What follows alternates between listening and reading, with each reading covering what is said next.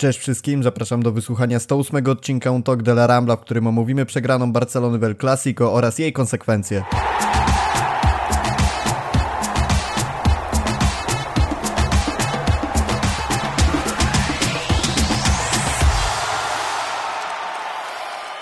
Barcelona po bardzo słabym meczu przegrywa na Bernabeu 1 do 3 i tym samym po dosyć krótkim okresie na miejscu lidera spada na drugie miejsce. Miejsce to zaszczytne pierwsze miejsce w tabeli ligowej obejmuje ponownie Real. Co wydarzyło się na Bernabeu? Porozmawiamy sobie o tym z Karolem Chowańskim. Siemanko. Cześć Rafał, witam wszystkich słuchających. I zaczniemy sobie takim bardzo ogólnym pytaniem, które gdzieś przewijało się w mediach już przed tym meczem, natomiast ono było z nami obecne nie tylko przed tym El Clasico, ale również przed poprzednimi. To znaczy, czy według Ciebie klasyki trochę straciły na emocjach, a w kontekście tego, które mamy za sobą, tego ostatniego, jak wpłynęło na osłabienie tych emocji odpadnięcie Barcelony z Ligi Mistrzów? Jak Ty podchodziłeś do tego klasyku i czy te emocje buzowały, czy raczej podchodziłeś do tego wszystkiego w takich stonowanych nastrojach? E, ja zawsze jest, jestem podekscytowany klasykami niezależnie od tego, jaka jest aktualna forma obu drużyn, niezależnie od tego, kto y, poprzedni mecz wygrał, przegrał lub zremisował. Uważam, że te mecze są na tyle wyjątkowe, ich temperatura jest na tyle wysoka, że po prostu żadne okoliczności w moim odbiorze nie wpływają na to, y, jak ten mecz będzie wyglądał. Pytanie takie ogólne, od którego zacząłeś, od którego wyszedłeś, czy rzeczywiście te klasyki straciły ostatnio na temperaturze? Moim zdaniem w przypadku Barcelony wygląda na to, że tak, co jakby pokazują, pokazuje podejście do y, czy tego meczu, czy, czy niektórych spotkań pod wodzą Setiena i, i Kumana. Tutaj no pewną, y, pewnym wyjątkiem jest y, spotkanie mm, z tegorocznej wiosny. Natomiast wcześniej, jeśli dobrze pamiętam, Barcelona czekała na E, bardzo długo na zwycięstwo klasyku. Po, popraw mnie, jeśli się mylę, cztery chyba mecze bez zwycięstwa były. Cztery bądź pięć, coś około tego, tak? No właśnie, więc e, tutaj e, troszkę tak do, na, naokoło podchodzę do tego pytania, że moim zdaniem temperatura klasyków mm, mogłaby być wyższa przede wszystkim po stronie Barcelony, tak.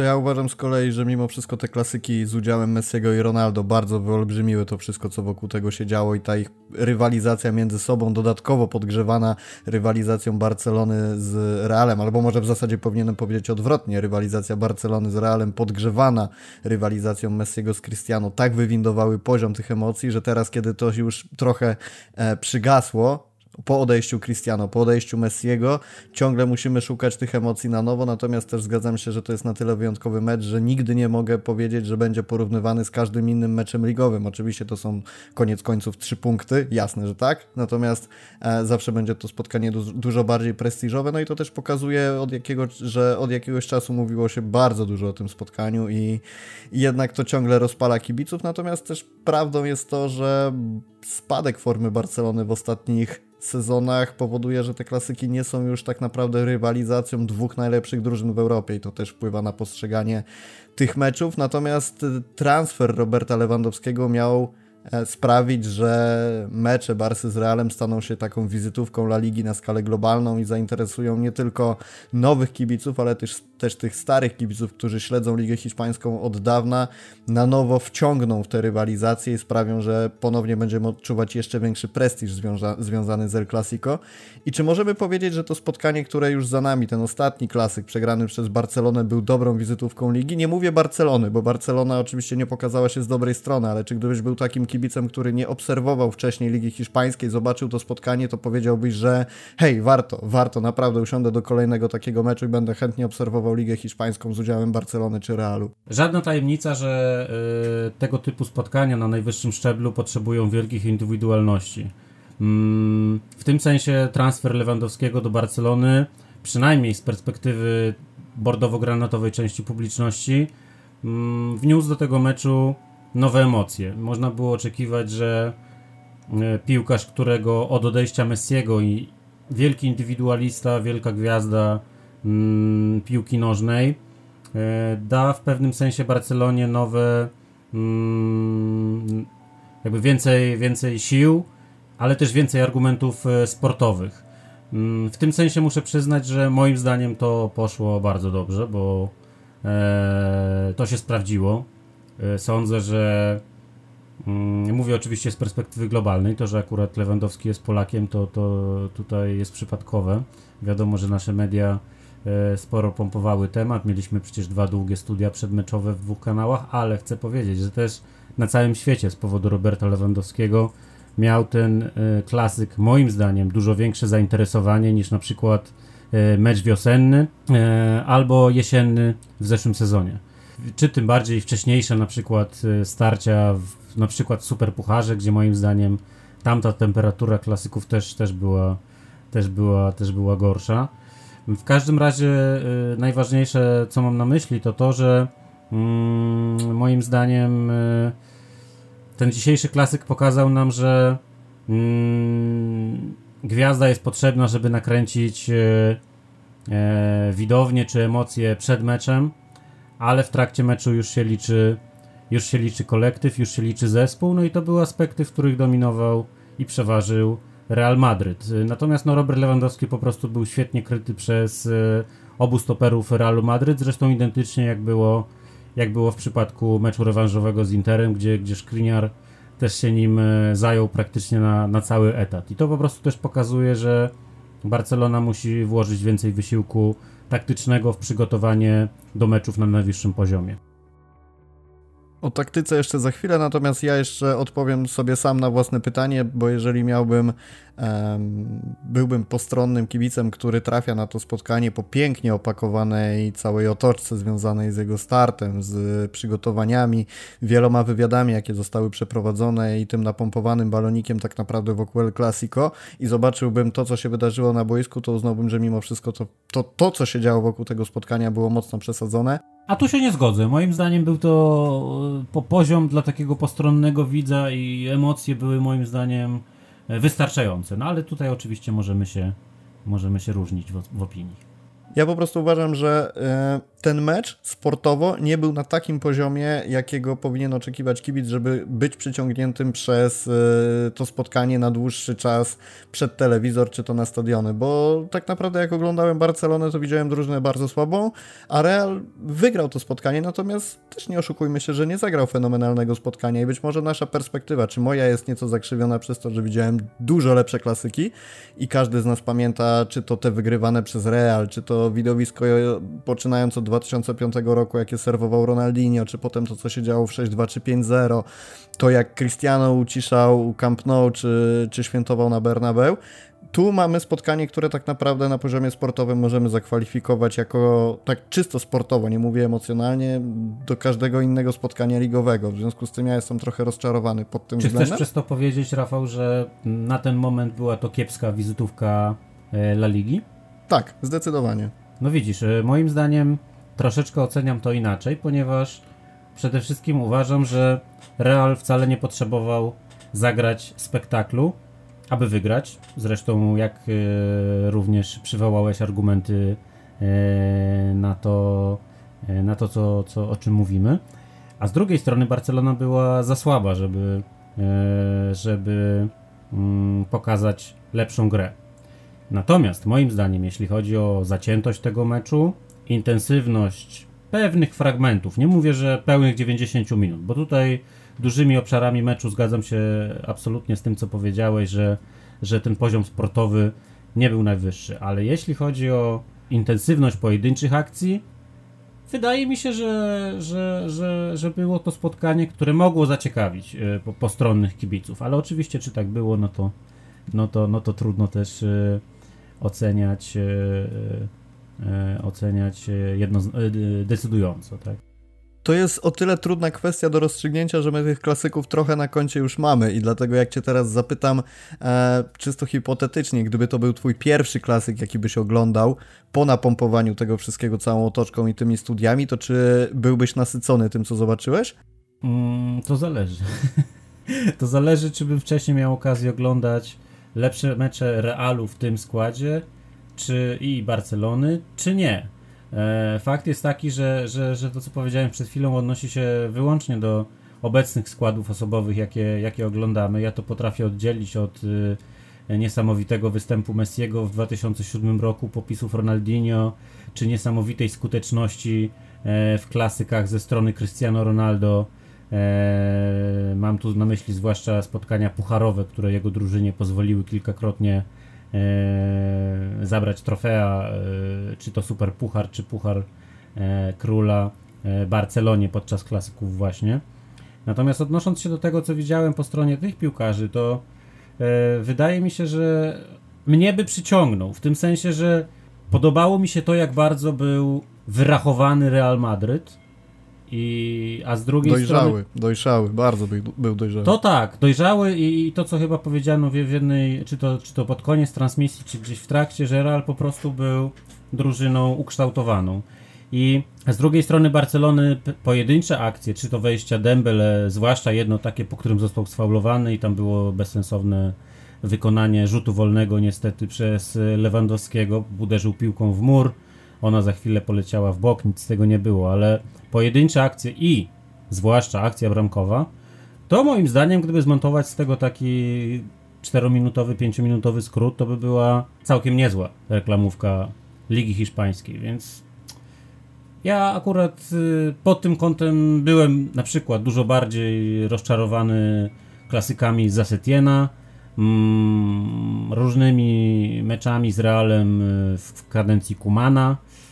Wydaje mi się, że tutaj taki ogólny, jakby obu drużyn, y, poziom sportowy mógł się podobać niektórym, niektórym kibicom. Oczywiście nie ma co w to brnąć głębiej, bo, bo, bo, bo po co, ale, ale, ale, ale widziałem gorsze klasyki też.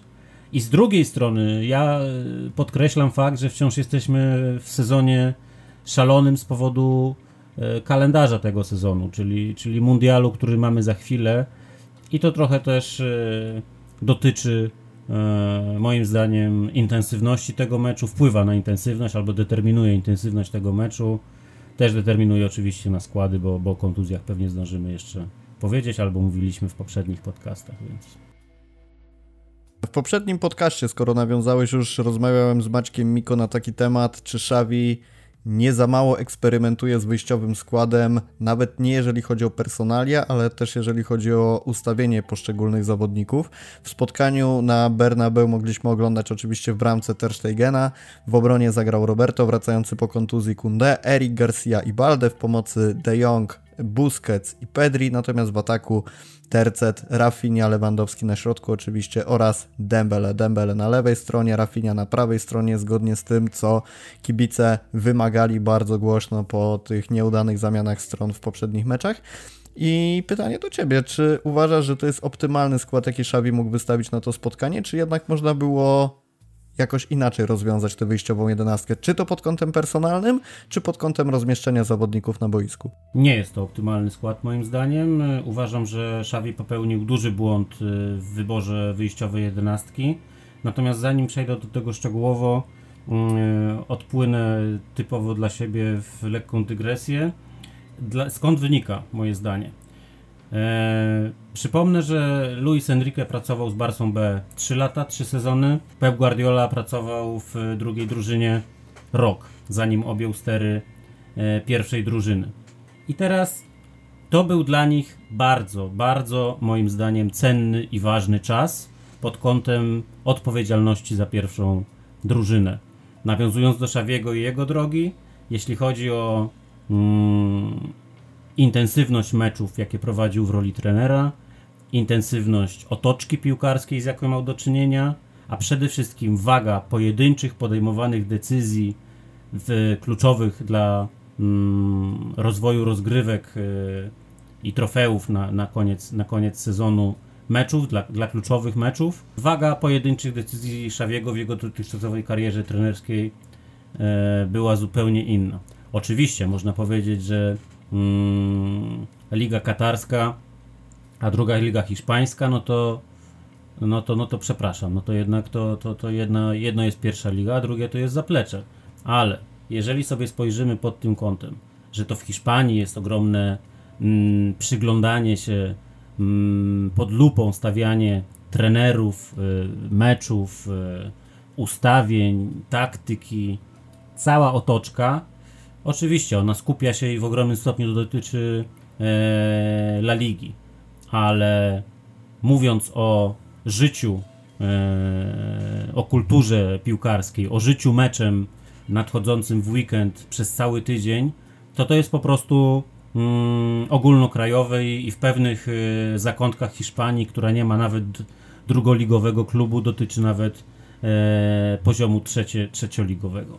Więc w tym sensie mm, chcę powiedzieć, że Luis Enrique i, i Guardiola mieli po prostu dłuższy okres rozbiegowy. Wszystko, co e, z czym Xavi mierzy się w tym momencie e, w Barcelonie, jest wielokrotnie trudniejsze dla niego, ponieważ nie miał okazji po prostu pracować w tym samym miejscu, ale jednak z dużo mniejszą presją, dużo mniejszą stawką, dużo mniejszym poziomem rywali i spokojnie, stopniowo przyzwyczajać się oraz dojrzewać taktycznie do wyzwań, jakie będą czekały na niego w pierwszej drużynie, do wyzwań, jakie będą czekały na niego e, w pierwszej lidze.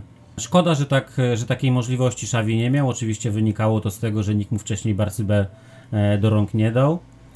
Ale z tego powodu to determinuje, jakie mam podejście do wyborów i decyzji Xaviego. Moim zdaniem on po prostu w tym momencie wciąż jest na etapie uczenia się tego wszystkiego.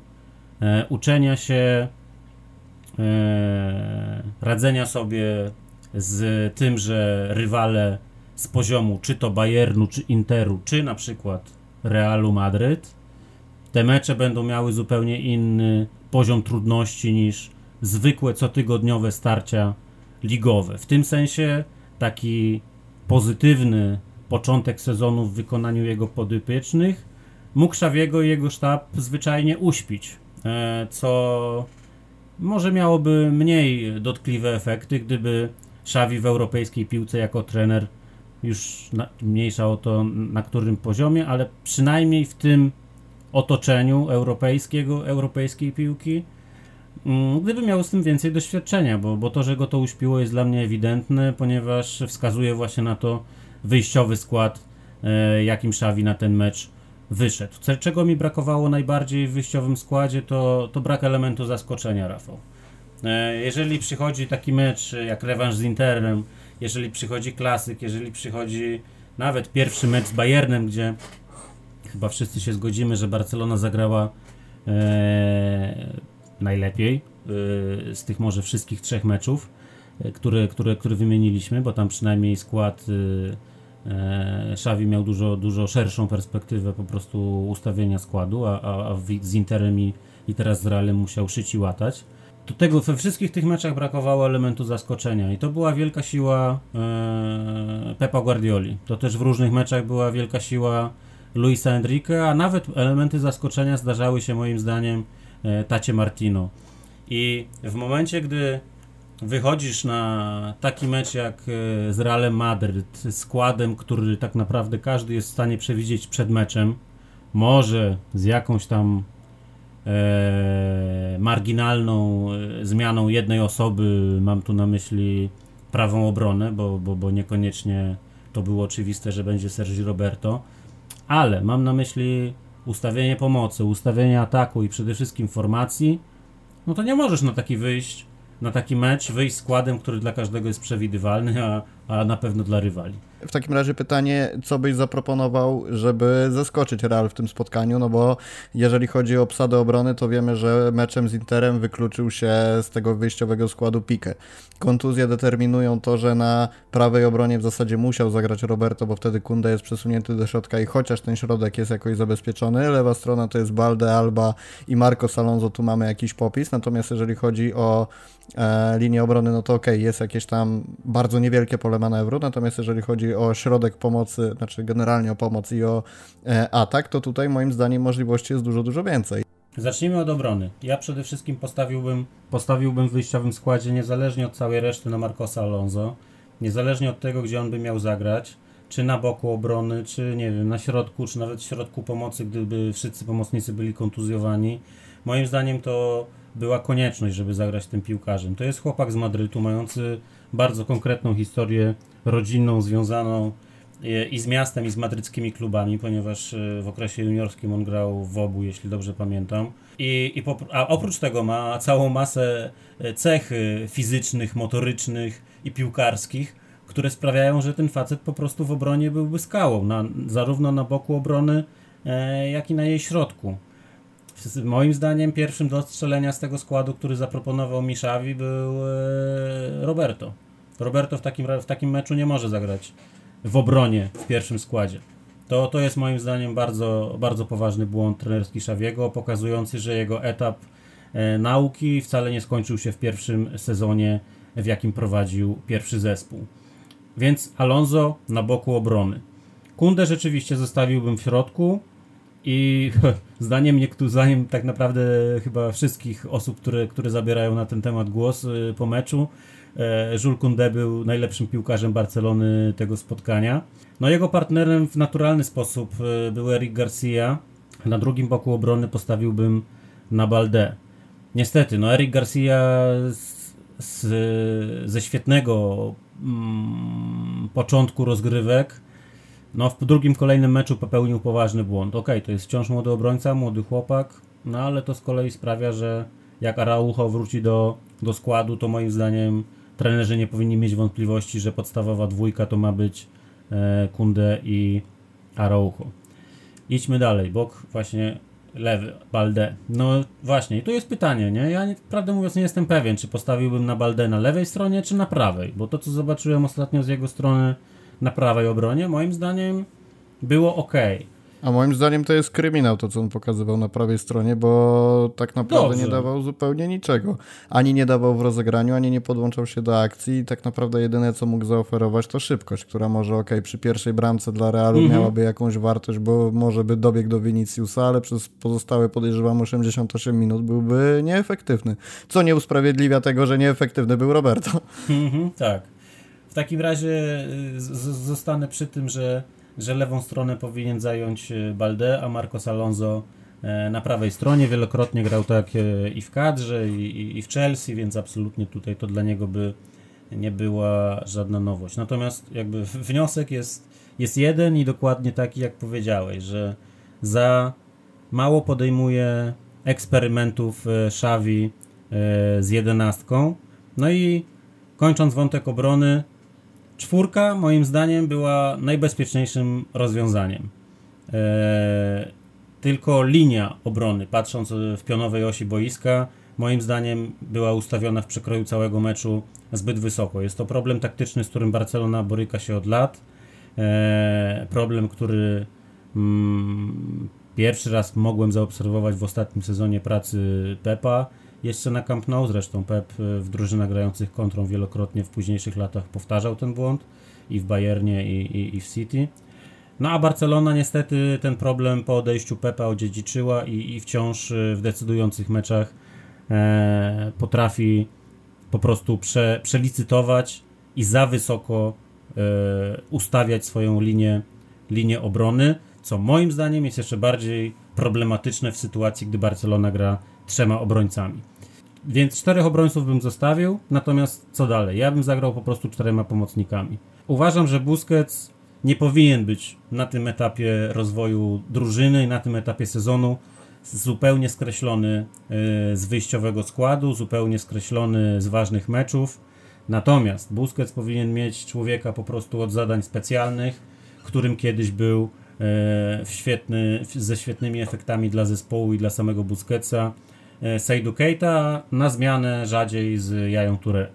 To byli zawodnicy silni, radzący sobie świetnie w pojedynkach 1 na 1, mm, odciążający Busquetsa zupełnie w e, takiej silnej, fizycznej walce o środek pola. I w sytuacji, gdy na, do Barcelony przyszedł świetny zawodnik o takim profilu, rokujący, wciąż moim zdaniem z perspektywą do rozwoju, e, Frank i ten zawodnik zaczyna ten mecz na ławce, to moim zdaniem to jest drugi poważny błąd Szawiego. Ja po prostu wyszedłbym na taki mecz czterema pomocnikami: Gavi, Pedri, Busquets i Kessier.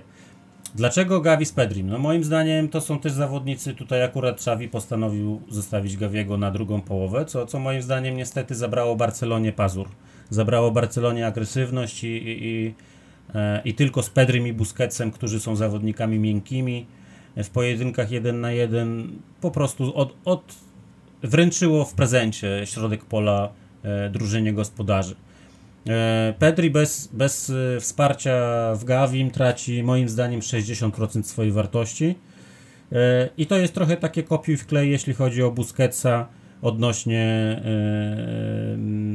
zawodników, o których mówiłem przed chwilą, Keita, Keita i, i Ture, ponieważ Pedri wtedy musi się wikłać w pojedynki fizyczne, których nie lubi i w których po prostu jest słaby, no bo waży 25 kg Pedri musi skakać do główek, Pedri musi robić ślizgi, Pedri musi więcej się wracać e, w fazie defensywnej, a jak jest na boisku Gavi, no to Gavi robi to wszystko i oprócz tego jeszcze drybluje, strzela z dystansu mm, i robi masę innych rzeczy. Jak zobaczyliśmy dzisiaj, takich rzeczy wciąż nie potrafi robić Frankie de Jong. Jest to od niego wymagane nie tylko stawką jego pensji, ale przede wszystkim jego, jego wcześniejszą karierą piłkarską, zarówno w reprezentacji, jak i w klubie. Po, po piłkarzu, który był e, sensacją e, Ajaxu, e, rozbijającego kolejnych rywali w fazie, fazie Pucharowej Ligi Mistrzów, no już dzisiaj nie ma żadnego śladu. I moim zdaniem to też był ogromny błąd, że w ogóle De Jong w 11 się znalazł. Oby Xavi wyciągnął z tego wnioski. Więc jesteśmy w pomocy i praktycznie cały skład jak pomocy, jaki Szawi zaproponował, ja zastąpiłbym innymi ludźmi, a dodatkowo zmienił formację. I ta zmiana formacji dla mnie jest najważniejsza, bo to jest ten element zaskoczenia, o którym, o którym mówiłem wcześniej. Jeżeli w takim meczu brakuje Ci elementu zaskoczenia, jeżeli drużyna jest przewidywalna, to to jest kolejny, kolejny atut Twojego rywala. E, atak, ja bym zagrał właśnie dwoma pomocnikami. No jeżeli wsadziłem do, pomo do pomocy e, czwórkę ludzi, no to znaczy, że e, w formacji ataku kogoś musi zabraknąć. I to by był mój pomysł właśnie na ten mecz. Ale szczerze mówiąc, gdyby Xavi miał zupełnie inny, gdyby postanowił nawet wyjść, nie wiem, czterema napastnikami albo zaproponował formację 5-3-2 w jakiejś tam konfiguracji, czy to z rąbem w pomocy, czy czymkolwiek, to dla mnie też by było lepsze niż wyjście po prostu składem, który każdy mógł obstawić e, w ciemno, w ciemno przed meczem. Jeżeli dwoma napastnikami, to kto do pomocy Lewandowskiemu? No Myślę, że spróbowałbym Dembele, ponieważ e, Rafinha w tym meczu dużo pokazał, ale to dopiero przejście Francuza na prawe skrzydło pokazało konkrety. I, i wcześniej mówiłem o tym, jakimi, jakimi wejściami e, Dembele torpedował obronę Realu po przesunięciu go na, na, na, na prawe skrzydło. No i byłoby fajnie, gdyby coś takiego można było w tym meczu oglądać od pierwszej minuty, a nie od 65. Mm, oczywiście alternatywnym wariantem byłby Lewandowski i Fati, ale być może na to, na to jest jeszcze za wcześnie. Lewandowski i Torres, Torres za plecami Polaka, obieganie skrzydłami przez pomocników.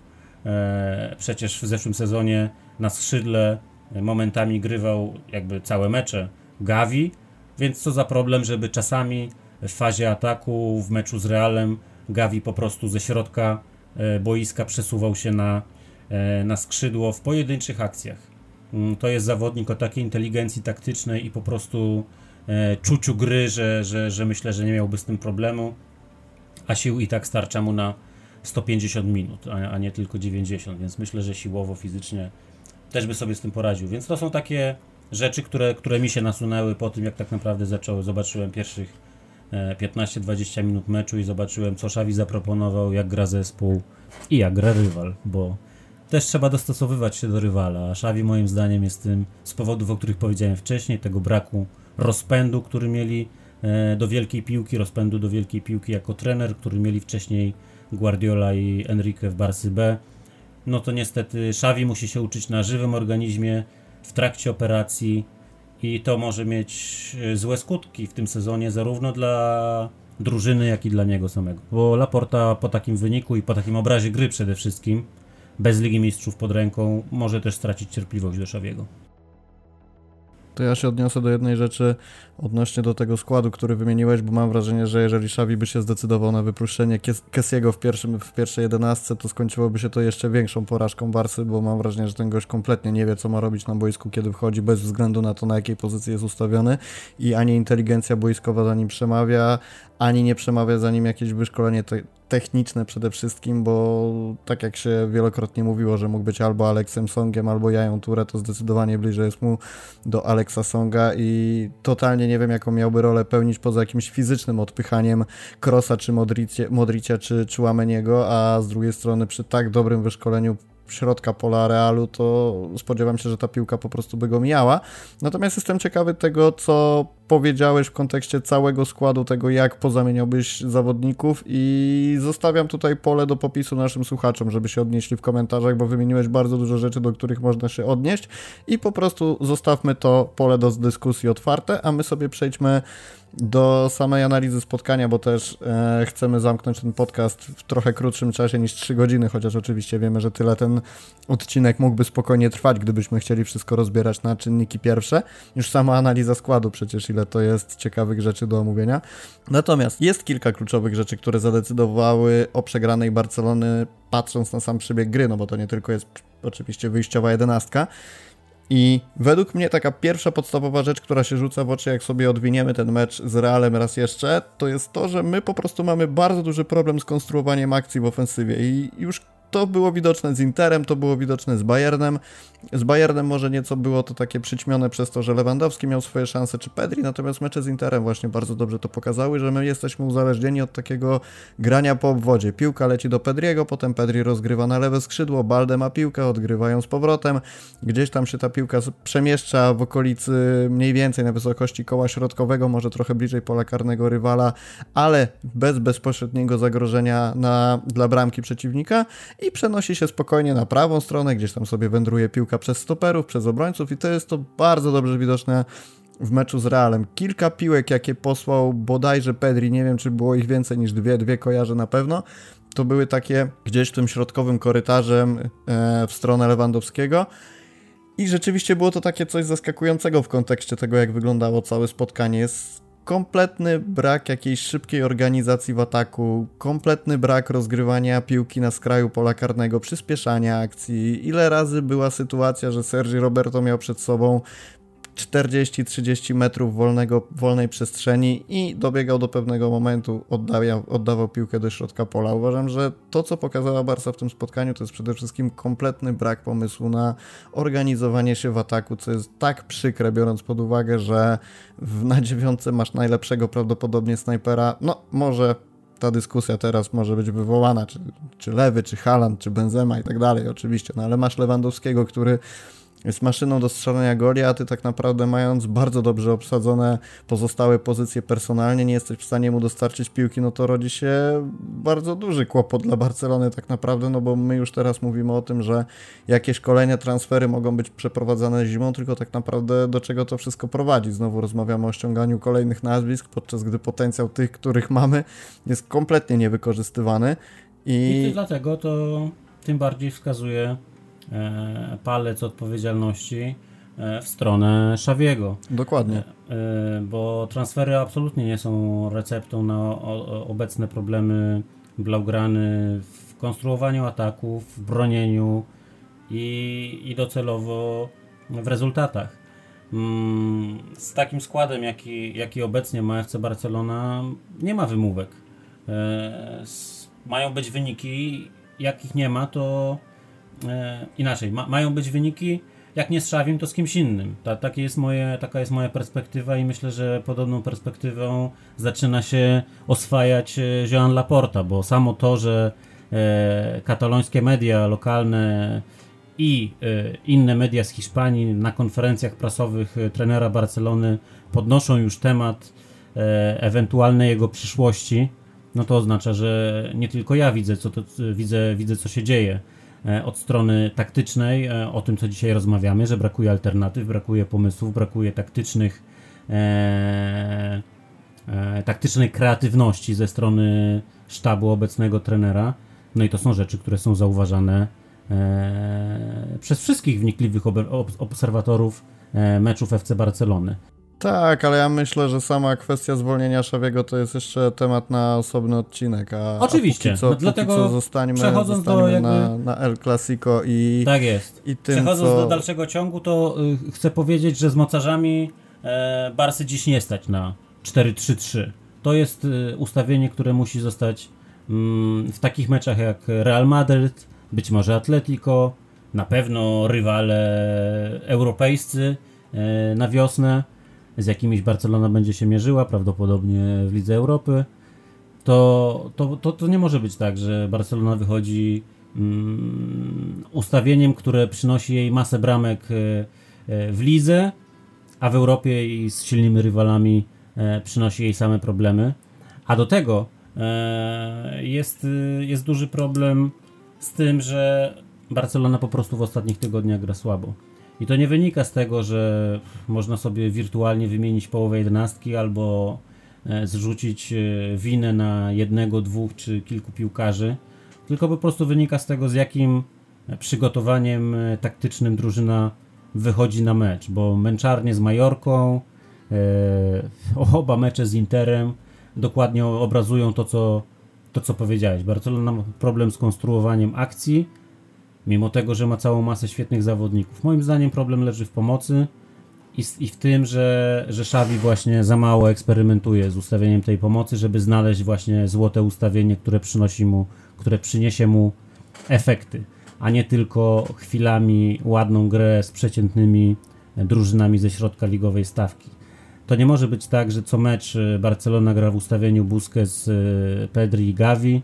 To nie może być tak, że E, Busquets ma e, jakby dany z góry wyjściowy skład w każdym meczu, w którym e, ma zdrowe obie nogi. To nie może być tak, że zajeżdżani są obaj młodzi pomocnicy będący przyszłością klubu, bo Pedri i Gavi po prostu w tym sezonie grają, grają za dużo. Jeżeli oni odegrają jakąś znaczącą rolę u Luisa Enrique na mundialu, to Barcelona na wiosnę będzie nie tylko oddychała rękawami, ale grała w pomocy ludźmi z Barsy B albo z któregoś Juvenilu. Więc to, to, co po prostu się dzieje w tym momencie, co, co się działo, działo w meczu, moim zdaniem, było po prostu mm, kolejnym przykładem y, tego, że, że, problemy leżą głębiej niż jeden, dwa czy trzy mecze. No i za te problemy musi się wziąć trener. I jak widać, nie tylko czas yy, mu w tym pomaga, bo Xavi pracuje wystarczająco długo, ale po prostu musi sięgnąć po inne rozwiązania, jakie stosował do tej pory i jakie stosował, a przynosiły dobre efekty, bo w lidze przynosiły bardzo dobre efekty, musi sięgnąć po inne rozwiązania kadrowe, bo, bo na tym polega praca trenera. Musisz cały czas y, kombinować, testować, sprawdzać, wymyślać, bo inaczej przychodzi kolejny ligowy, ligowy e, mecz ze średnią drużyną i ona oglądała wszystkie twoje mecze od początku sezonu. I wie, że o, okej, okay, no to znowu zagra tym i tak, takim zawodnikiem w środku pola, więc zrobimy to i tamto. Więc to jest, to jest pułapka. Też te dobre wyniki, ja muszę powiedzieć, że te dobre wyniki na początku sezonu są pułapką dla, dla Szawiego i dla całego zespołu, bo e, można powiedzieć, udeptują złe wzorce. Złe wzorce, czyli granie co mecz tym samym składem, póki co w lidze Barcelonie przynosiło dobre efekty. Nie, to nie może tak być dalej. I tutaj mecze ostatnie przed Realem ligowe dwa razy po 1-0 ze średnimi drużynami, słabymi. E, słabe mecze w wykonaniu Barcelony, no to są po prostu wskazówką do tego, że trzeba coś zmieniać. A y, wyniki z Interem i z Realem Madryt są dowodem dokładnie na, to samo. Czy Xavi będzie grał e, trójką w pomocy, piątką w obronie, dwójką w ataku, to dla mnie tak naprawdę nie ma znaczenia. Ja po prostu chcę zobaczyć zmiany w jego wykonaniu, w taktyce i w e, personaliach. Ale ja bym też trochę zdjął mimo wszystko ciężar winy z Szabiego, no bo spójrzmy sobie tak naprawdę kogo ma w ataku. Wiemy, że Ferran jest pod formą i wiemy, że Ansu jest pod formą, więc gdzieś wystawienie Dembele i Rafini ma w tym meczu sens. I teraz okej, okay, ja rozumiem, że cały schemat taktyczny zależy od Szawiego, robienie miejsca i tak dalej, odpowiednie ustawienie. Tylko mamy sytuację, w której Rafinha przychodzi do Barcelony jako utalentowany Brazylijczyk, okraszony mianem tego, który ma wnieść strzały z dystansu, dużo driblingów i do tego pomoc w obronie. I teraz mamy sytuację, kiedy tak, jedyny strzał z dystansu, jaki ja pamiętam Rafini, który e, miał jakikolwiek sens, miał miejsce w piątej minucie, kiedy to tak naprawdę nie miało żadnego wpływu na dalszy przebieg spotkania, bo było to uderzenie po prostu niegroźne. I okej, okay, nie dryblował, nie wchodził w pojedynki, był gdzieś daleko w ogóle od pola karnego i nie stwarzał bezpośredniego zagrożenia. Jaka w tym jest wina Szawiego? No oczywiście, możemy sobie rozważać, że na, ten, na to spotkanie zdecydował się go może ustawić trochę głębiej i liczyć na to, że będzie posyłać te środkowania do lewego, ale z drugiej strony, kurczę, no ja mam taką świadomość, że ten zawodnik przyszedł tu zupełnie w innym celu i zero jakiejkolwiek odwagi, zero pokazania tego, na co go stać. E, nie szukał tak naprawdę wejść w to pole karne, nie szukał kolejnych uderzeń z dystansu. E, ma jakieś sytuacje w stylu 27 minuty, kiedy dostaje piłkę w polu karnym i próbuje oddać takiego woleja, trochę przypominającego to, co się działo z Interem. Jaka jest wina Szawiego w tym, że zawodnik nie podejmuje decyzji? Oczywiście, może go zbudować pod kątem szatni, ale ja widzę dużą rolę tego, że ci zawodnicy po prostu nie potrafią wziąć ciężaru gry na siebie. I kolejny raz jesteśmy uzależnieni od tego, że mamy Lewandowskiego, do którego trzeba podać piłkę i może on strzeli bramkę. Gdzie jest w tym meczu rola Rafini? Gdzie jest w tym meczu jakaś koncentracja Dembele? Mamy 15 minutę, kiedy wrzuca w pole karne prosto Walabę, mając na 12 metrze wolnego Rafini, a na 16 metrze wolnego Roberto. On kopie lewą nogą tak jakby pierwszy raz w ogóle dośrodkowywał piłkę w pole karne. Właśnie, czyli można w pewnym sensie idąc przez to, co powiedziałeś, no to wszystko, co zrobił na boisku Rafinia, to zrobił źle w tym meczu. Mm, bo takie były efekty. I co zrobił źle Xavi y, odnośnie Rafini? Moim zdaniem po prostu wystawił go w tym meczu.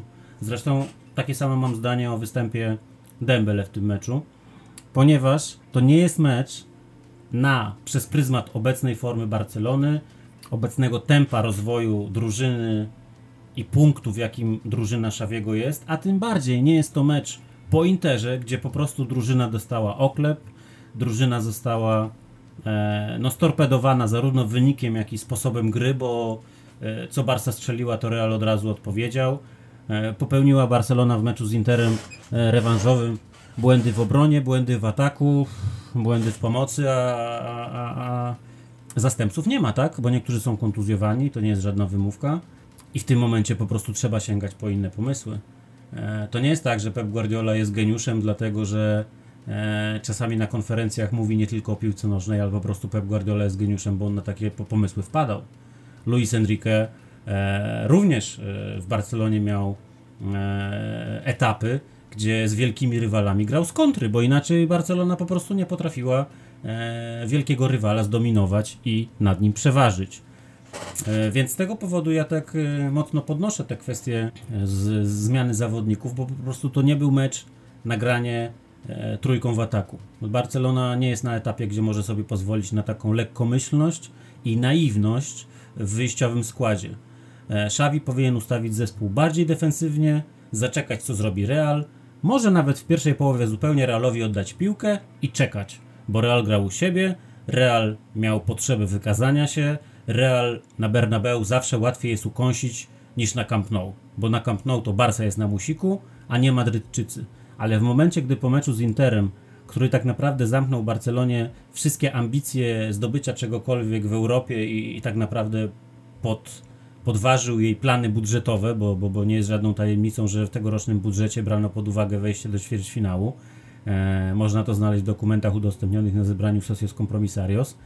E, to to naprawdę była dotkliwa porażka dla zawodników, dla drużyny, również dla trenera, dla całego klubu, pod całą masą e, e względów. I w tym momencie nie wychodzisz na Real jak na walkę równego z równym, bo Barcelona nie była w tym momencie równym rywalem od pierwszego gwizdka dla, dla Realu, który w Europie radzi sobie świetnie jak zwykle, a w lidze no jakieś 1-0, jakiś fart w ostatniej minucie, są sobą, grają skutecznie, zdobywają kolejne punkty, zbierają te punkty, znowu są liderem. Dlatego Barcelona, Barcelonie w tym meczu moim zdaniem zabrakło mm, rozsądku w tym, że na pewno nie był to mecz dla Rafini i i, i Dembele na odbudowywanie się. Bo to, że oni w ostatnich tygodniach grają słabo, grają rozczarowująco, grają nieskutecznie, to to wiedzieliśmy przed tym meczem. To nie była żadna, e, żadna niespodzianka, że w kolejnym meczu z rzędu oni nie dali jakoś czegoś ekstra drużynie. Bo nie dają od kilku tygodni z różnych powodów.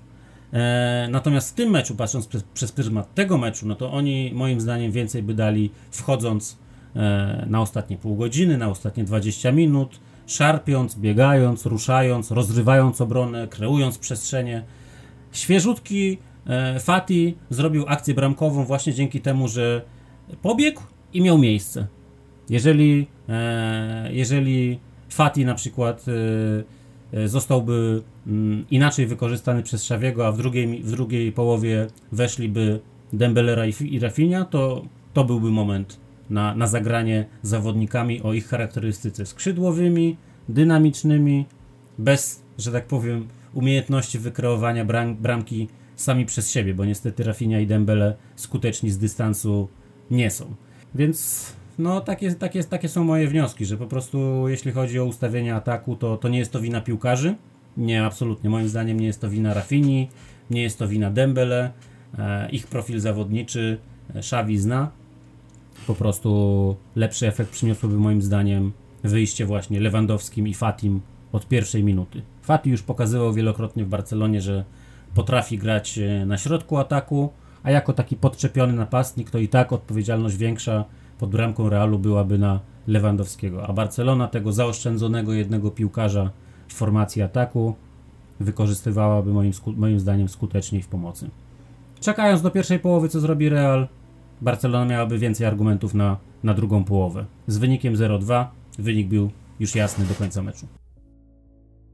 Ale powiem Ci, co mnie tak naprawdę fascynuje po tym spotkaniu, bo od w zasadzie nie wiem kiedy, lipca czy sierpnia, my sobie o klasyku rozmawialiśmy w kontekście tego, kto będzie zatrzymywał Viniciusa na prawej stronie. Prawej Barcelony, lewej Viniciusa oczywiście. E, wiedzieliśmy o tym, że to, co może grozić Barcelonie, to jest też oczywiście wybitny napastnik, jakim jest Karim Benzema i to, że Barcelonie może bardzo zaszkodzić e, świetna dyspozycja Fede Valverde. I teraz tak, przejdźmy sobie po kolei przez bramki. Gol na 0 do 1. Cross startuje mniej więcej z okolicy, nie wiem, 30-35 metra od, od linii e, końcowej boiska, licząc oczywiście od bramki Realu. Rafinha nie sfaulował go tam w pierwszym tempie, przeskoczył mu gdzieś za plecami. Ok, to jest w miarę zrozumiałe, no bo jeszcze jest to bardzo daleko od pola karnego Barcelony.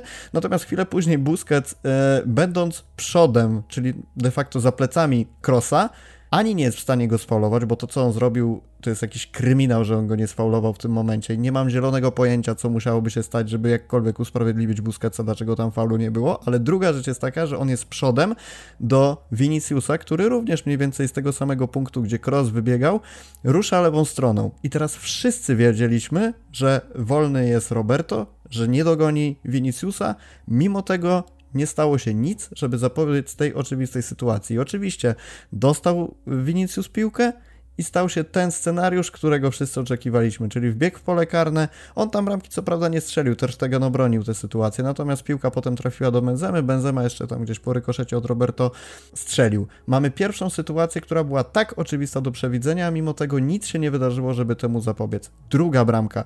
Wiedzieliśmy, że groźny jest Fede Valverde. Benzema zagrywa wślizgiem spod linii e, autowej taką zupełnie niegroźną piłkę. Eric Garcia przedłuża głową, idealnie podaje do Vinicius Viniciusa. Vinicius już w tym momencie, podchodząc kilka metrów w stronę pola karnego, znajduje się w doskonałej sytuacji, bo ma taki komfort wyboru, że na prawej stronie jest Benzema, na lewej jest bodajże Ferlão Mendy, gdzieś na 25 metrze za nim jest e, Chouameni. Trzy opcje do rozegrania, szybkie rozegranie piłki. Fede Valverde jest przed polem karnym mniej więcej na 16-18 metrze. Oddaje bardzo dobre uderzenie. Jest tak naprawdę 0 do 2. Czego się spodziewaliśmy? Tego, że Fede Valverde będzie groźny w okolicach pola karnego? Wiedzieliśmy o tym doskonale. Co się wydarzyło? Fede strzela nam gola. Trzecia rzecz.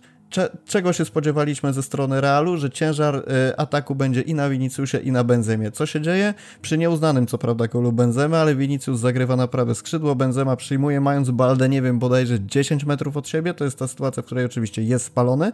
Natomiast mając od siebie 10 metrów, e, mając od siebie obrońcę 10 metrów, schodzi sobie do środka, nie ma totalnie krycia, nic się nie dzieje, już ma co prawda roze, do rozegrania Valverde na prawej stronie, więc nawet jeżeli ktoś by tam podszedł, to Benzema ma ten komfort, że może oddać piłkę, ale ma również ten komfort, że w momencie e, oddawania strzału Eric Garcia jest od niego oddalony o 2-3 metry, kompletnie nie kontrolując tego, gdzie Eee, znaczy, nie kontrolując tego, żeby Benzemę zablokować. Trzy rzeczy, których Barcelona się obawiała. Fede Valverde, ataki Viniciusa lewą stroną i skuteczność Karima Benzemy. Wszystko się ziściło. Dla mnie, dla mnie to jest kuriozum. Nie, dla mnie to jest y, zupełnie zrozumiałe i wytłumaczalne e, częściowo argumentami, które gdzieś tam podałem wcześniej, ale w tym momencie powiedz mi jedną rzecz. Jeżeli mm, efekty wyglądają na przewidywalne, to co zadecydowało, że takie akcje przyniosły Realowi tak dobry efekt? To, że Real na tyle był dobry i na tyle był świadomy wykorzystywania, możliwości wykorzystania swoich dobrych stron, że biorąc pod uwagę totalnie słabe strony Barcelony, czyli kontuzje, czyli brak jakości w personalnych yy, czy no, wśród zawodników, plus to, że podejrzewam, gdzieś zawiodły elementy taktyczne, no bo to, dlaczego Rafinha nie wracał się e, flanką, zabezpieczając pozycję Roberto, to jest dla mnie kuriozum, jakby przeważyło. Moim zdaniem przeważyły dwie rzeczy. Przeważyło po pierwsze liczebność, a po drugie siła fizyczna w strefie boiska, która tak naprawdę przy wyrównanych indywidualnie składach, jakie Barcelona e, z Realem obecnie mają, jest tak naprawdę kluczowa dla wyniku. Czyli siła fizyczna i liczebność w środku pola. Mm, spójrzmy na Fede Valverde. To jest człowiek po prostu mający chyba cztery płuca, ale dlaczego Barcelona nie ma takiego zawodnika i nie może go znaleźć od tak naprawdę Saitu Keity? Dlatego, że takiego bar zawodnika Barcelona nie szuka. Barcelona próbuje e, jakby przezwyciężyć rzeczywistość i, i e, cały czas e, polegać na e, inteligencji w rozegraniu Sergio Busquetsa, pomijając to, że, że futbol się zmienia, sport się zmienia, a rywale nie śpią. I Valverde moim zdaniem jest fenomenalnym przykładem tego, e, jak powinien grać i jak powinien wyglądać i jakie powinien mieć cechy mm, współczesny środkowy pomocnik, nawet niekoniecznie defensywny, mimo tego, że taki jest profil e, przeważnie komunikowany e, Urugwajczyka, ale ja mówię właśnie celowo o środkowym pomocniku. On potrafi zrobić ślizg, potrafi zdobyć bramkę z dystansu, potrafi wejść dynamicznie w pole karne i zrobić, zdobyć bramkę tak naprawdę e, z piątki, z pola bramkowego.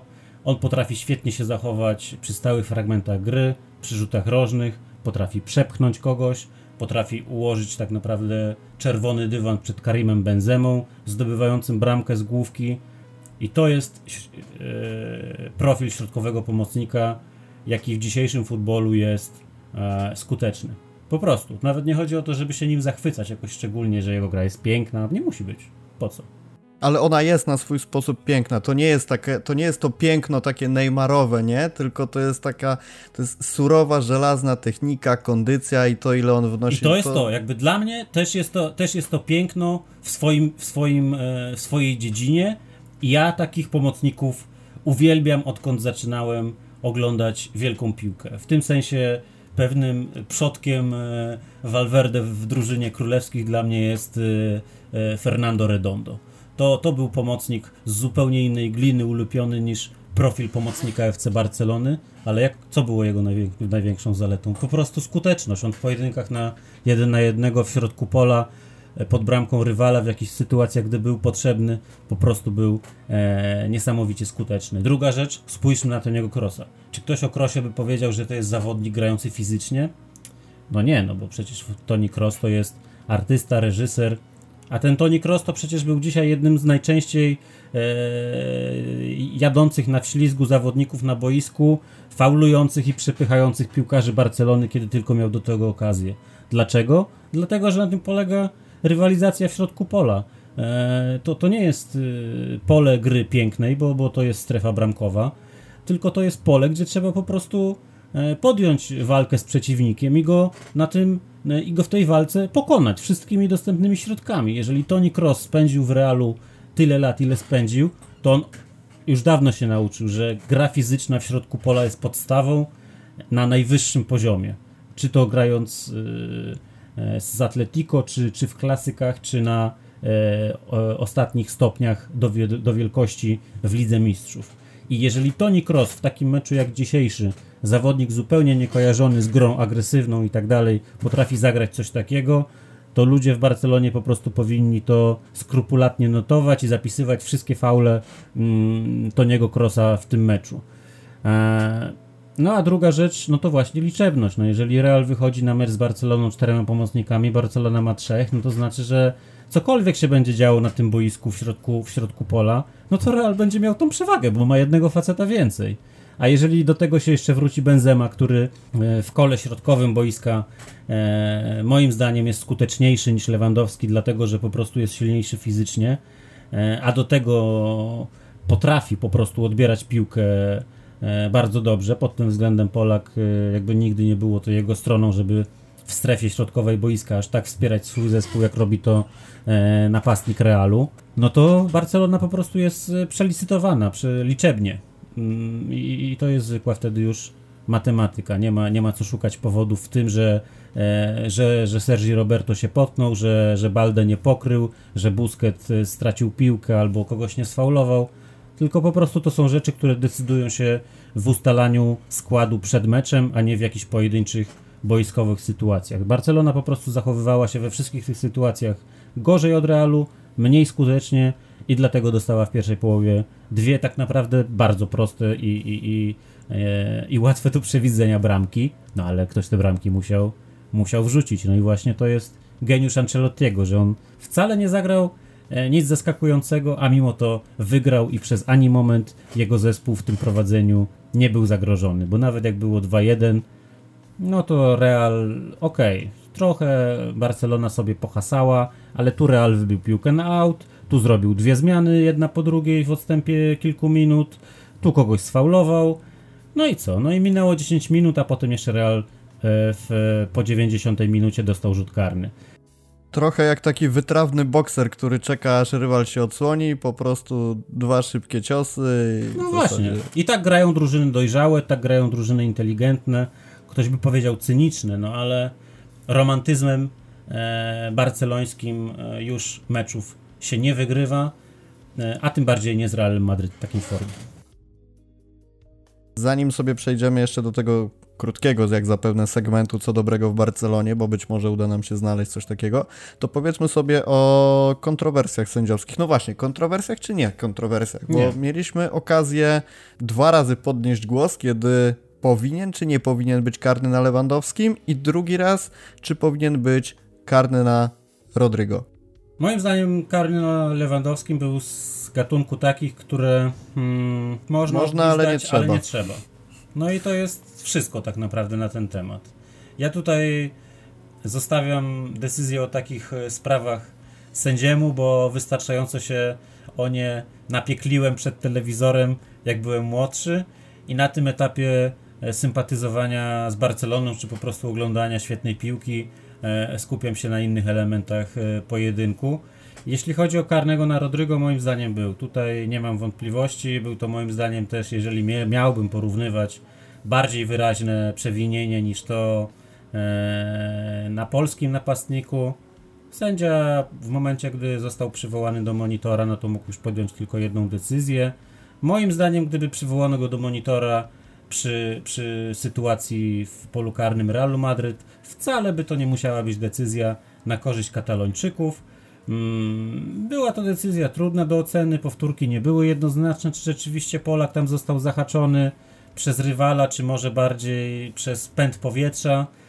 I wcale nie musiało po tym, że nawet gdyby sędzia podbiegł do monitora, gdyby nie chciał, to karnego by nie dał, a wcale nie musiał chcieć, bo nie była to na tyle jednoznaczna sytuacja. Ja rzuciłem pytanie na Twitterze, czy był karny na lewym, więc Sławek W pisze, karny taki miękki mógł być, Miłosz Nałęcz pisze, no, jak widzisz, dla mnie no karny, ale dodaje też, że mecz bardzo słaby, niezależnie od formy Barsy sędziowie i tak i tak będą niezmienni. Szymon Knap, dla mnie karny, spowodowany upadek w sytuacji, gdzie RL9 miał przewagę i był, był na pole position do dobrej sytuacji. Um, Better Call Alemanii pisze, że nie było, Gerwazi pisze, że nie było. I czyli w zasadzie dobrze to oddaje i nasze nastroje, że. Dokładnie, że pół na pół mniej więcej, tak? Albo, albo wręcz nawet więcej tych głosów, że, że, że niekoniecznie musiał być taki karny.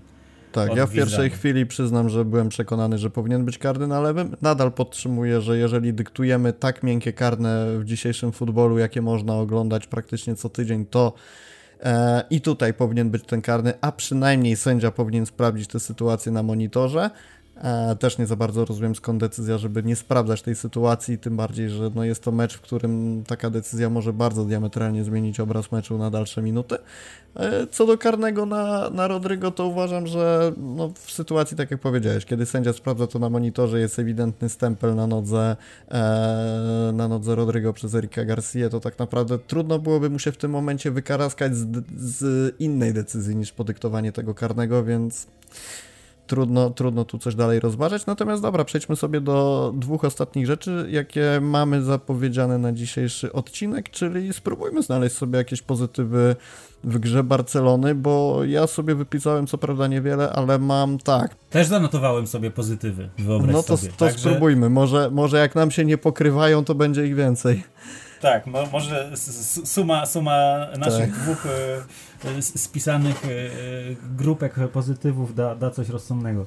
E, przede wszystkim, e, Rafał, ja uważam, że mm, dobre były zmiany Szawiego. Powiem tak, były za późne. Były dużo za późne, ale były dobre. Yy, Porównuję to do zarówno kadencji etapu Setiena i e, Kumana, ponieważ wcześniej, wcześniej jakby ekosystem drużyny był zupełnie inny, jej wyniki były inne. Za Valverde to po prostu był inny zespół, nawet w trzecim e, sezonie tego trenera.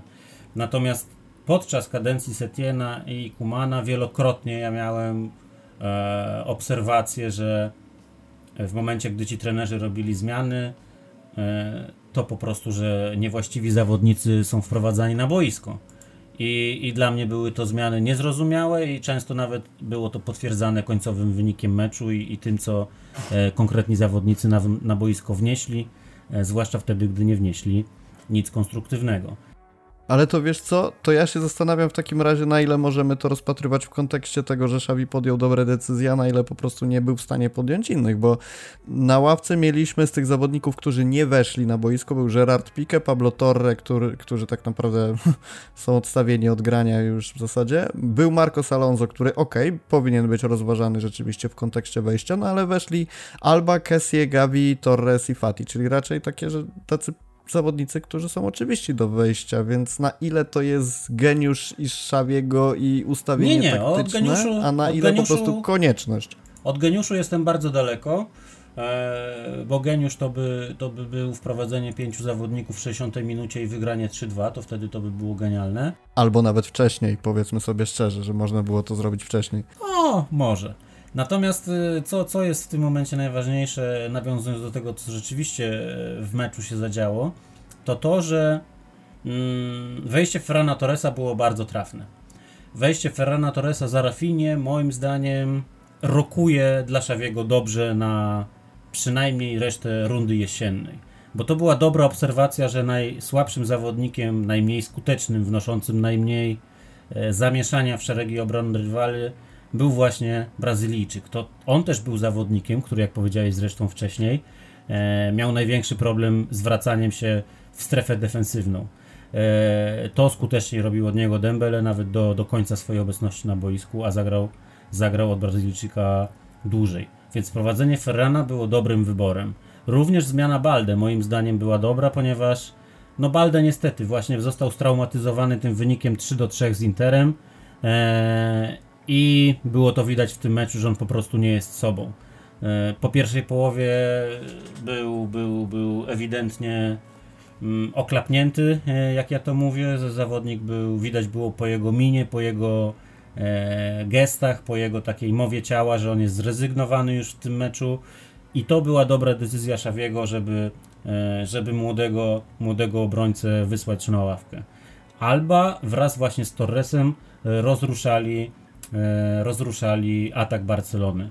Alba moim zdaniem grał bardzo odpowiedzialnie, jeśli chodzi o połączenie swoich ataków e, z powrotami do obrony, więc w tym sensie nie był to występ taki trochę dla niego typowy w różnych ważnych meczach, typu jeździec bez głowy, że jak on leci do przodu, to zapomina o Bożym świecie, a przede wszystkim o swoich obowiązkach w obronie.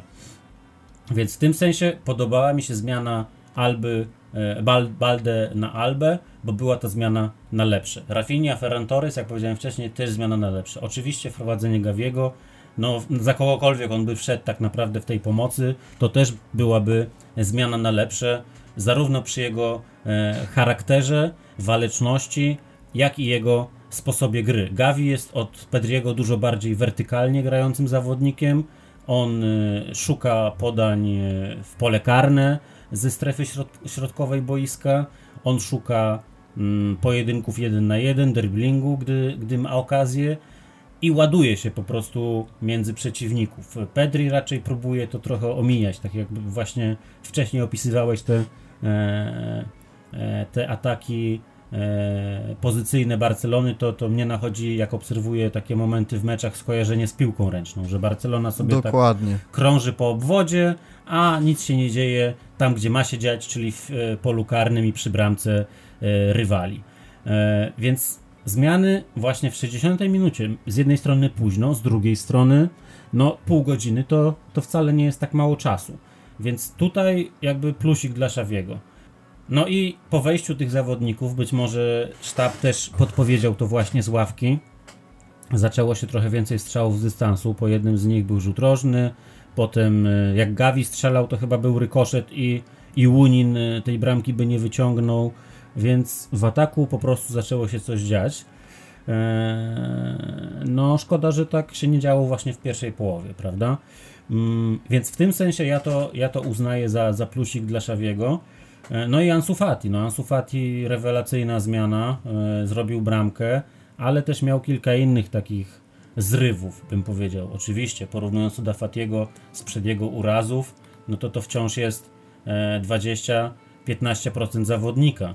No ale w Barcelonie tego, co zrobił Fati w tym meczu nie potrafili zrobić ani Dembele, ani Rafinha, ani nikt inny. Zrobił to Fati, chwała dla niego. Fati wszedł z ławki, chwała dla Szawiego. Więc tak ja na to patrzę. Do tego Kessie, który wszedł, no on akurat wszedł ostatni, wszedł najkrócej, ale z moim zdaniem z nim na, na boisku e, otoczenie Gaviego z Pedrim e, i De Jongem właśnie Kessim pokazało co może dać ten zawodnik Barcelonie jeszcze w rundzie jesiennej. Mm, jeżeli będą mecze, kiedy Kessie będzie wychodził w pierwszym składzie obok Gaviego i Pedriego, to mam nadzieję, że te moje argumenty odnośnie reprezentanta WKS-u e, zyskają większe poparcie w faktach, bo to jest zawodnik, który moim zdaniem Pedriemu Gaviemu może bardzo, bardzo ułatwić życie w środku pola dlatego że jest silniejszy od y, Busquetsa, jest skuteczniejszy w powietrzu, świetnie, e, świetnie potrafi przewidzieć e, zachowanie atakującego napastników, ustawić się, zrobić faul, ale nie taki faul jak Busquets, że pierwszy faul w meczu to jest żółta kartka, tylko Kessie potrafił w Milanie mieć mecze, gdzie faulował 5-6 razy i nie zarobił ani jednego e, żółtka, a tym bardziej nie pachniało to kartką czerwoną. To po prostu jest zawodnik w fazie defensywnej odpowiedzialny, silny i, i, i, i skuteczny w pojedynkach obronnych jeden na jednego. Jeżeli Xavi zdecyduje się wystawiać Kessiego w innej konfiguracji niż z trójką pomocników, e, niż z dwójką najmłodszych pomocników e, e, Barsy w tym momencie, czyli na przykład Gavi, De Jong, Kessie, ok, takie ustawienie też chętnie zobaczę ale jakby to, co jakby pokazało wejścia z Interem i z Realem ze strony Afrykańczyka, moim zdaniem pozwalają mi wierzyć, że Xavi widzi tego zawodnika po prostu w rotacji. Dla przykładu taki Aleix Vidal podczas swojego etapu barcelońskiego, jak e, no, na dosyć wczesnym etapie swojej kariery w Barsy został z rotacji praktycznie wyłączony i grał potem albo ogonki, albo w Pucharze Króla, albo z konieczności, podstawowi pomocnicy zostali e, wyczyszczeni kontuzjami. I to były mecze, gdzie Vidal był słusznie, Arturo Vidal, przepraszam, oczywiście, gdy Vidal był słusznie krytykowany, bo w tych meczach po prostu był cieniasem. No a był cieniasem dlatego, że nie chciało mu się latać na treningach, bo i tak wiedział, że, że nie zagra, no chyba, że właśnie ktoś ulegnie kontuzji. Więc w tym sensie Kessie ma moim zdaniem inne, inną pozycję w drużynie u Szawiego, niż mieli tak zwani zastępcy Busquetsa w minionych latach. Mam nadzieję, że przełoży się to na mniejszą liczbę minut Busquetsa w e, kolejnych meczach, w kolejnych tygodniach, bo po prostu jego styl gry należy do przyszłości. i ten mecz bardzo wyraźnie to pokazał. To z kolei, jeżeli chodzi o plusy, które ja sobie wynotowałem, to jest dobra gra Erika Garcia. Ja wiem, że on brał udział bardzo kluczowo bardzo kluczowo wziął udział w tych dwóch straconych bramkach, bo i sprokurował karnego, a wcześniej to, co mówiliśmy, przedłużenie piłki głową do Viniciusa przy drugim golu dla Realu też karygodne. Nie ustrzegł się błędów, ale miał też kilka takich okazji, kiedy wyjaśniał sytuację i no, widać było, że jest tym, któremu zależy, czy to w polu karnym, czy to gdzieś na przedpolu dawał sobie radę. Nie był to doskonały mecz, ale w skali tego, co pokazała cała drużyna, to uważam, że trzeba go wyróżnić. Ansu i to już powiedziałeś, więc w zasadzie nie będę dodawał nic więcej poza tym, że cieszę Cieszę się, że i jeden i drugi błysnął w tej akcji, że Ansu zrobił świetną akcję, a, a Ferran wpakował piłkę do siatki, bo być może to ich odblokuje. Zanotowałem sobie też dwie takie słodko-gorzkie rzeczy, które trzeba powiedzieć jako plusy, czyli brak kontuzji Kunde, bo mam nadzieję, że nie pojawi się żadna informacja za chwilę o odnowionym urazie. No i że w, że w zasadzie tylko 3-1, bo był taki moment, kiedy Real mógł strzelić czwartą, piątą bramkę i w zasadzie nie tak. byłoby to żadnym zaskoczeniem. No to też trzeba w pewien sposób odnotować. Tak, ta bramka to jest pozytyw. To, że Barcelona zdołała w takim meczu zdobyć bramkę i to tak naprawdę nie bramkę z przypadku, ale po e, konkretnej, e, świetnej akcji tak naprawdę, no to, to moim zdaniem też jest plus, tak. Gdybyś miał wybrać MVP w Barcelonie i MVP w Realu, to kto by to był? No, ja generalnie gdy Real wygrywa i, i, i gra dobrze, a tak było dzisiaj, to dla mnie najczęściej MVP jest Karim Benzema. E, oprócz tego, że dzisiaj to nawet ma potwierdzenie w, w tabeli strzelców, to po prostu e, praca dla zespołu, jaką Benzema wykonuje na atakowanej połowie jest moim zdaniem bezcenna dla sposobu gry Madrydczyków i osiąganych przez nich wyników. Dodatkowo mam wrażenie, że za to on wciąż nie jest wystarczająco za, e, doceniany w świecie futbolu, zwłaszcza w polskich mediach. Za granicą to tutaj trochę więcej rozsądku w tym jest, ale myślę, że ta trochę wydumana rywalizacja Lewandowskiego z Benzemą o, o prymat na dziewiątce spaczyła e, podejście wielu polskich dziennikarzy do, do francuskiego napastnika. Do tego dodawszy oczywiście jego e, trudną relację z Deschampem w kadrze i, i, i znany wszystkim e, znaną wszystkim aferę obyczajową z Benzemą w roli głównej. Więc dla mnie, dla mnie to jest Benzema, chociaż może, jak teraz się zastanawiam, to, to Tony Cross. No, Tony Cross trochę byłby takim mniej oczywistym wyborem, bo on żadnej bramki nie strzelił, ani e, nie zapisał się jakby złotymi zgłoskami w jakiejś innej kategorii, typu 3 asysty albo e, 2,5.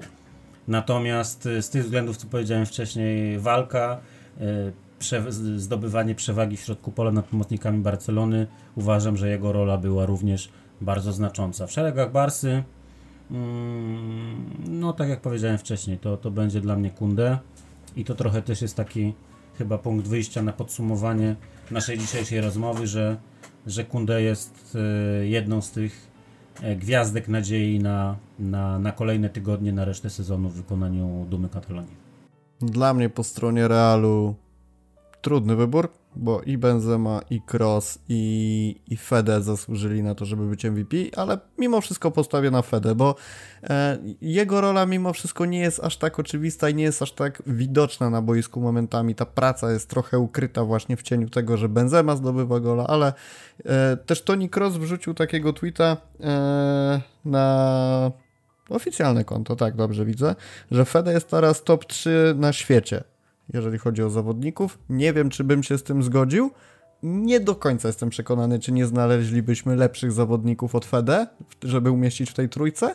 Natomiast samo to, że Toni Cross pisze takie coś, to uważam, że już dużo znaczy, no bo jednak klasa, klasa Crossa mówi bardzo dużo i też, no po prostu, po prostu docenimy to, jakim piłkarzem jest Fede, bo jest znakomitym i ja jestem zafascynowany tym, co on pokazuje w tym sezonie i trzeba po prostu w tym momencie klasę rywala docenić i bić brawo. Jeżeli chodzi o Barcelonę, nie mam pojęcia i wiesz co, za tę jedną akcję być może warto to po prostu oddać Ansu, że zrobił gola, ale tak patrząc przez przekrój całego meczu, to z jednej strony Erik za te pojedyncze akcje, z drugiej tyle co zawinił przy golach, to jednak przenosi szale tego MVP na stronę Kunde, także, także trudno mi powiedzieć. No nie wiem, powiedzmy, że mówię Ansu, aczkolwiek wybór jest tak ciężki, że, że kogokolwiek byśmy nie wybrali, to jest to dyskusyjne po prostu. Barcelona w nadchodzących spotkaniach zmierzy się z Villarrealem, Atletikiem, Valencją, Almerią i Osasuną, Real z Elche, Sevillą, Gironą Rayo i Kadyksem kończąc ten podcast, jakiej Barcelony spodziewasz się w tym meczu z Villarrealem? Czy to będzie odbudowanie się, przemotywowanie i w ogóle 5-0 wygrana, żeby pokazać, że e, ta drużyna Szawiego jest w stanie odbudować się po trudnych dwóch czy trzech meczach? Czy jednak będzie to drużyna przygaszona i na fali tych porażek i remisów niesprosta żółtej łodzi podwodnej? Moim zdaniem e, główną Głównym powodem do optymizmu w barcelońskiej szatni jest to, że ten mecz jest już tak szybko, bo gdyby okazja do kolejnego występu e, była kilka dni później, to by tylko oznaczało dla mnie, że porażka z Realem będzie im siedziała w głowach o trzy dni później. E, w tym sensie ten, ten mecz z Villarrealem e, cieszę się, że już jest tak szybko w, w kalendarzu i prawdę mówiąc to taki jest przypadek, jakby nie miałem na to wpływu, ale, ale uważam, że lepiej, że, że to jest pojedynek właśnie ligowy, a nie w Lidze Mistrzów, bo w Lidze Mistrzów pojedynek tak naprawdę z kimkolwiek e, w grupie w tym momencie mógłby tylko Barcelonie pogłębić jej kryzys, a mm, pojedynek z, z krajowym rywalem, no to tutaj myślę, że e, prędzej Barcelona ma szansę osiągnąć korzystny dla siebie wynik w obecnej sytuacji przy e, wyniku E, w Madrycie. Mm, moim zdaniem będzie to bardzo trudny mecz dla Barsy.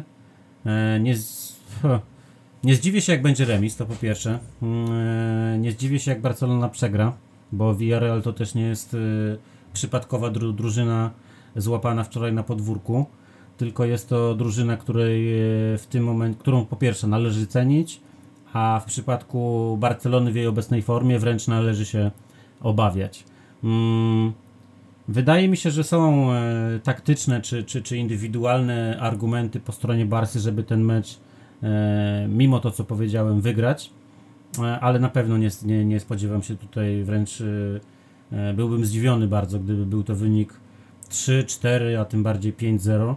Jeśli będzie to zwycięstwo jednobramkowe, to, to moim zdaniem Barcelona i tak będzie e, musiała wykonać po to ogromną pracę E, zarówno w trakcie spotkania, jak i pracę szkoleniową prowadzącą do znalezienia rozsądniejszego niż dzisiaj e, wyjściowego ustawienia.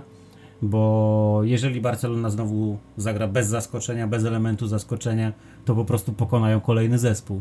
Mm, mam nadzieję, że, że układ kadrowy pomocników będzie w tym meczu inny, a, no, a Real po prostu będzie dalej zbierał punkty, więc w tym momencie E, kto będzie ich rywalem w kolejnych meczach dla mnie jest trochę mniej, mniej istotne, bo, bo dla Realu i tak priorytetem jest Liga Mistrzów. To są rozgrywki, w których oni dają z siebie najwięcej. E, w pewnym sensie są dla nich priorytetowe historycznie i e, ligę krajową Real dla mnie, jeśli zdobędzie, to tak trochę przy okazji ich osiągnięć w Lidze Mistrzów.